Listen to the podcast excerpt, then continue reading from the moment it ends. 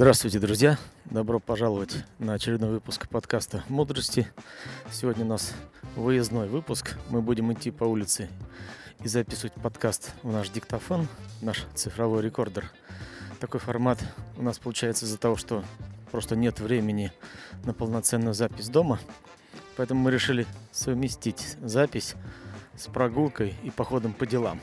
Сегодня Юля будет задавать мне вопросы про цифровизацию – а я буду отвечать. Возможно, вы будете слышать какие-то шумы сторонние, уличные. Ну, я думаю, что это, наоборот, придаст некого шарма нашему подкасту. Итак, передаю микрофон. Я хотела бы сегодня поговорить про цифровизацию для руководителей. На мой взгляд, сейчас вот руководитель это не просто про управление даже, это не просто про лидерство, хотя это, конечно, очень важные навыки, а то, чем он владеет, как, какой цифрой, какими технологиями. И, знаешь, по ощущениям, это как гигиена уже сейчас владеть какими-то технологиями. И поэтому мой первый вопрос – это про базовые какие-то вещи, ну вот как зубы почистить, да, каждый день. Это что должно быть уже у руководителя на автомате? То, что касается цифры. Ну, что можно сказать, что первое приходит в голову? Вот я как руководитель могу сказать, что весь рабочий день в основном у руководителя проходит за электронной почтой. То есть все задачи, все планы, все отчеты, все происходят в электронной почте, так или иначе в Outlook. И поэтому владеть электронной почтой нужно как следует хорошо. Нужно уметь назначать встречи, приглашать на них коллег. Нужно в наше время уметь пользоваться онлайн инструментами встречи, такими как Zoom, например, Skype уходит в прошлое, сейчас все в Zoom. Э, и имеет смысл приобрести платную подписку, потому что встречи в Zoom 30 или 40 минут только бесплатно. Это очень неудобно, всем приходится переподключаться. Ну и нужно владеть самим Outlook, как я сказал, вот планировать встречи, уметь планировать повторяющиеся встречи, уметь планировать встречи так, чтобы они были наполнены содержимым, чтобы в них была грамотная повестка. И чтобы люди, э, которых вы приглашаете, партнеры, могли удобно в них участвовать, да, чтобы во встрече, например, была вставлена ссылка на Zoom, чтобы можно, можно было удобно запустить.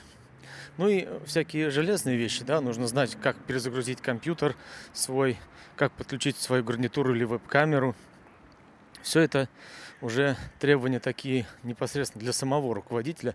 Конечно, можно обратиться в поддержку, но это уже как-то смешно. В наше время смешно не уметь подключить гарнитуру, да? Вот. вот такие базовые навыки. Ну, а в целом, вообще говоря, нужно иметь представление о том, как работают цифровые технологии всякие, то, что мы сейчас называем IT, информационными технологиями, давно перестало быть каким-то средством ну, как, как, каким-то сторонним средством. Это непосредственно инструмент для бизнеса. То есть без электронной почты нет никакого бизнеса. Без онлайн-встреч нет никакого бизнеса. Если вы запускаете хоть маломальский средний бизнес, у вас должно быть запрограммировано там приложение для смартфона, да? Поэтому нужно понимать, как производится разработка приложений, программных комплексов – каким образом функционирует бухгалтерия и вообще система управления предприятием цифровая, из чего она состоит. Э, имеет смысл разбираться в том, как работают рабочие места, рабочие станции. Что есть как бы физические компьютеры, но сейчас все переходят на виртуальные рабочие места. Все больше и больше э, то, что мы называем облачными технологиями, да. Вот, э, меня прерывают. Иван, у меня сейчас уже э, крыша поехала от всей этой технологии. Я э, представляю так в общих чертах, что руководитель должен уметь э, для организации работы там, внести в календарь, пригласить на встречи. Но вот тут еще такая информация, что, например, в почтовой э, программе ссылки на Zoom, то есть на какое-то вообще стороннее приложение. То есть это я рассматриваю как отдельный навык. Вот на твой взгляд, это отдельный навык или это, в принципе, базовая какая-то тоже вещь? Все эти программы, почтовая программа, например, Outlook, да, и Zoom, это уже инструменты. Это такие же инструменты, как мессенджер WhatsApp или Telegram или там iMessage, да, к которым мы уже привыкли, и ни у кого не вызывает удивления, если кто-то вам пишет по WhatsApp, да. На самом деле это программа, которая функционирует на iPhone или там на каком-то смартфоне Android. А Zoom и почта это такие же инструменты, ими просто нужно владеть так же, как WhatsApp. И вставка ссылки на конференцию Zoom во встречу в Outlook не представляет из себя ничего такого сложного, но тем не менее многие руководители до сих пор не знают, как это правильно сделать. А, вот ты еще сказал по поводу а, что руководитель должен понимать системы, в которых работает бухгалтер, там, не знаю, кадровик. Вот. Насколько ему надо этим владеть? Что он должен сам уметь забивать все эти буковки? Или он должен понимать устройство этой системы и сам запрограммировать какие-то вещи, если понадобится? Нет, нет, конечно же нет. Сам запрограммировать он не должен. И это не его роль. Он должен ставить задачу и контролировать их выполнение. Но он должен иметь представление, какие требования к вот этим всем комплексам программным и автоматизированным, так называемым, системам управления предприятием предъявляются как на стороне рабочего места для того же бухгалтера, да, то есть, ну какой ему компьютер э, подойдет, и чтобы не получилось так, что бухгалтер жалуется, что ему, например, там не хватает монитора, ему нужен большой, а руководитель говорит, что он, он и не нужен, да, то есть нужно иметь представление. Плюс к этому, если айтишник приходит и спрашивает, сколько вам нужно каких-то там какого-то места на э, дисках сетевых, нужно понимать, что есть разные объемы и документы бухгалтерские могут их эти разные объемы занимать, какие они примерно могут быть. Он должен понимать, что есть права доступа, да, что есть такая тема, как безопасность и управление безопасностью и правами доступа. Это тоже важная тема, очень важная в наше время, особенно там в банковской финансовой сфере, когда столько мошенничества. То есть об этом он должен иметь представление, о том, что существует права доступа и какие-то, какой-то доступ он должен сотрудникам, например, новым, подтверждать в эти папки сетевые, в эти информационные системы, и без его подтверждения этот доступ получить нельзя, чтобы было. Можем мы как-то вот структурировать, резюмировать то, что ты сказал, потому что вот сейчас у меня в голове такой огромный объем, что меня реально это начало пугать. Если до разговора с тобой мне казалось, что какие-то вещи я уже знаю и примерно представляю, что нужно делать, то сейчас что-то как-то необъятное. Итак, первое, второе, третье. Можешь такое вот? Ну, э, давайте так, давай так попробуем. Поскольку руководитель работает на каком-то предприятии, он должен понимать, что предприятие функционирует с помощью инструментов информационных технологий, то есть с помощью какой-то системы управления предприятием. Это какая-то, например, ну, какая-то большая программа. В ней все работают, например, там в поликлиниках, в медицине, или в производстве, или в банках. Это какая-то основная программа или несколько программ. Чтобы в них работать, нужен компьютер. Он может быть физическим или виртуальным. Чтобы работать безопасно, нужно учитывать вопросы безопасности, доступа к ресурсам, к этим программам и распределение этого доступа. То есть в зависимости от того, какую роль сотрудник играет, ему эти доступы предоставлялись в том или ином объеме. Как-то так. А все остальные инструменты, которых я сказал, ну, Zoom, там, почта, это уже на самом деле сегодня это, это просто естественное владение. Это как шнурки завязать. То есть человек, который не владеет почтой электронной, он уже не в обойме больше. Он не руководитель, не сотрудник, он никто. А у меня есть еще вопрос. Э, про ближайший прогноз. Однозначно ты продвинутый человек в этом отношении, и ты можешь какие-то вещи уже предвидеть. Э, что сейчас уже стоило бы начать изучать, что еще не пришло. Вот как, я не знаю, новый там какой-то iPhone всегда мы ждем в определенный период времени, он каждый год выходил, сейчас не знаю как. Ну, точно так же и с какими-то программами для руководителя. Есть что-то? Сейчас нужно всячески стараться изучать все вопросы удаленного доступа и распределенной работы твоего коллектива, твоей команды. То есть э, эта пандемия продиктовала нам требования того, что можно и нужно учиться работать из дома и вот уметь координировать тех, кто работает из дома. Да? Плюс к этому нужно изучать инструменты виртуализации виртуальных машин и серверов. Вот это вот то, что на самом деле непонятно где находится, но ты просто через окошко получаешь доступ. Плюс к этому вот эта вот виртуализация диктует еще такое понятие, как облака. То есть облачные технологии, когда твои данные, файлы находятся где-то, ты не знаешь где, ты просто покупаешь это как сервис. То есть нужно отходить от того, что у тебя есть какой-то айтишник, какой-то IT-отдел, который тебе все делает. Ты просто платишь за облачные сервисы, получаешь услуги, нужные тебе, которые удовлетворяют твоим требованиям, по твоим каким-то SLA, каким-то, какому-то уровню обслуживания, и ты платишь как за сервис.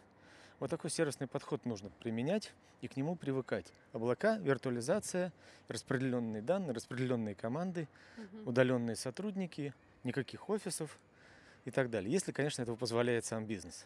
Так, давай здесь остановим, пойдем. Так, я просто угу. восстановлю мысль. Мы говорили о том, угу. что, так сказать, основное это распределенная работа, облачные технологии и виртуализация, что, собственно, само по себе объединяет. Вот понятно ли это? Не знаю, давай я спрошу тебя. Понимаешь ли ты, о чем я говорю? А, в целом, да. Э, что остается белым пятном в данном случае? Это та самая виртуализация. Как я смогу без специального образования именно IT, как IT-сотрудник, э, этому научиться? Что мне для этого нужно делать? Как? Ну, твое мнение. Ну, здесь этому не надо учиться, наверное. Нужно просто прочитать какой-то общий курс или прослушать э, курс о том, что это такое вообще. На самом деле это довольно просто. То есть э, представить себе тот факт, что э, есть некий большой набор железок, которые работают, ну, много-много компьютеров, да, но они все работают как некая такая размазанная мощность, из которой можно откусывать кусочки, которые являются такими компьютериками или серверами, которые на самом деле являются частью вот этого большой, этой большой массы. Вот. Поэтому они называются виртуальными, а не реальными. То есть на самом деле можно, конечно, поставить у себя в серверной или где-то там компании железный сервер, он будет питаться электричеством, к нему подвести сети там, и управлять он будет компанией. Но сейчас это очень дорого и, и невыгодно потому что э, электричество, управление, безопасность, помещение, все это требует затрат. Вот, и это проще отдать на откуп внешнему подрядчику, который эти мощности, эти, объединяя эти мощности, он позволяет тебе откусить эти маленькие кусочки за такую умеренную плату. При этом он отвечает за функционирование всего этого, всего этого большого этого виртуального облака, за его надежность, да, чтобы там не пропало питание, а если оно пропадет, чтобы быстро его восстановить. Вот. Э, и тебе об этом голова не болит. Ты просто получаешь сервис в виде какого-то компьютера или сервера, или вообще даже программы. Вот. За определенную ежемесячную плату. Например, вот, например, ты знаешь Microsoft Word, да? да. Или те же Google таблицы. Это два примера. Microsoft Word в облаке существует как программа. Бесплатная. Ты можешь через браузер зайти на сайт Word, сделать там свой документ, сохранить его себе и как бы распечатать, да, например, получить результат, отправить куда-то по почте. Но ты при этом не знаешь, где этот компьютер работает, какой это сервер, какое у него электричество, кто там вообще за ним следит. Ты зашла и получила программу как сервис, так называется. Software as a service это один из, одна из разновидностей вот, э, облачных технологий. То же самое Google таблицы. Где они там? Ты просто зашла на сайт, посчитала в таблицах, оформила там, что тебе нужно, поделилась этой таблицей. И чем еще хороши облачные технологии, что доступ есть из любой точки, и ты можешь поделиться этим доступом э, в это облако, да, с другими. Но нужно обязательно помнить о вопросах безопасности, потому что то, что лежит в облаке, оно непонятно где. Если к нему не разграничивать, не контролировать доступ, то доступ этот получит непонятно кто, и может быть совсем не тот, кто нужно. А, а знаешь, у меня сейчас возник, по ходу, еще один вопрос. А, это дифференциация технологий. Правильно ли я сказала это слово или нет. Еще раз, а то там мотоцикл Сейчас. ехал, ничего не было Да. слышно. По поводу дифференциации технологий. Это когда вот в твоем подчинении находятся сотрудники разного уровня технологичного. И по большому счету им, э, может, и не надо э, на их уровне знать какие-то особые такие технологичные вещи, но ты же с ними можешь взаимодействовать. Ну, я приведу пример из здравоохранения. Ну, например, там медсестра. А Что ей важно, да? По большому счету это занести какую-то информацию в Excel-таблицу там э, в своей системе, в которой она там работает, про пациентов какие-то данные и выгрузить отчет. И все. А вот по большому счету как-то создавать, допустим, те же совещания там в календарях и прочее, ей это не надо. Но руководителю надо, чтобы она получала информацию вовремя, быстро, и чтобы э, она до нее могла доходить не только через WhatsApp, а через какие-то, я не знаю, единые системы. Есть что-то такое? Ну вот для медсестры и для подобных работников, конечно, э, нужно, чтобы у них был доступный инструмент, доступный для них и простой в использовании. Сейчас инструменты становятся все проще и проще.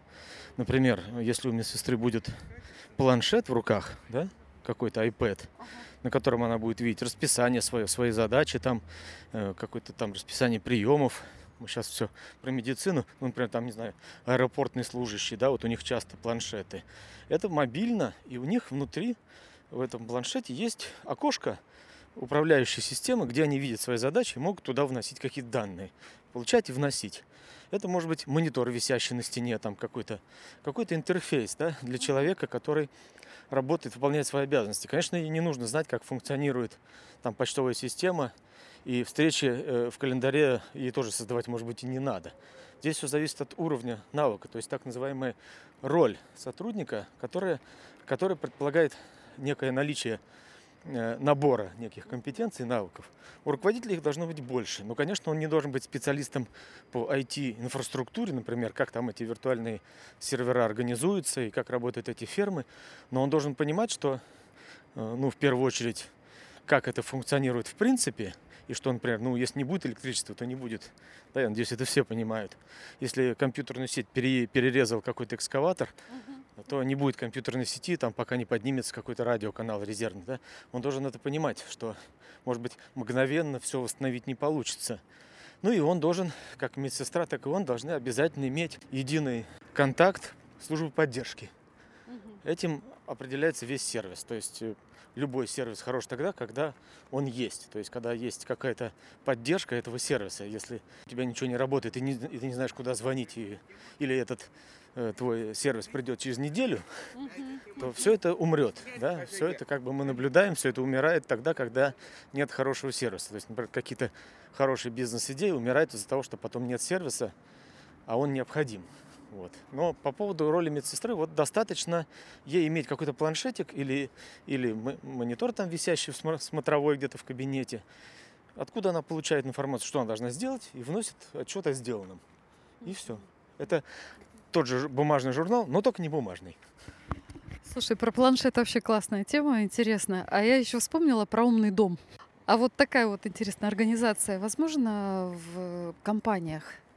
Или пока вот э, умный дом это распространение на небольшие пространства? Ну, умный дом, элементы умного дома есть во всех э, больших организациях, потому что управление лифтами, электронными дверями электрическими осуществляется с каких-то пультов с помощью датчиков, регулировка температуры в помещении, вентиляции с помощью датчиков, которые передают на какой-то центральный пульт. И мало где, э, ну вот это уже, если большой офис или большой завод, без этого не обходится. Это такой умный дом, который просто очень большой. То есть э, то, что мы сейчас командуем Алисе, она выполняет сценарии, это тоже все уже, ну, уже как бы сделано и делается в рамках предприятий. Но это, может быть, даже не столько IT, это уже ближе к бытовым технологиям, к тому же, например, телевизору, да, это же тоже электронное устройство. Но ты нажимая, переключая каналы, не задумываешься о том, что это какое-то IT-устройство. Хотя оно уже давно смарт. То есть там встроены приложения, программы, э, которые вот показывают тебе цифровые, цифровой всякий контент. Вот как-то так, я думаю.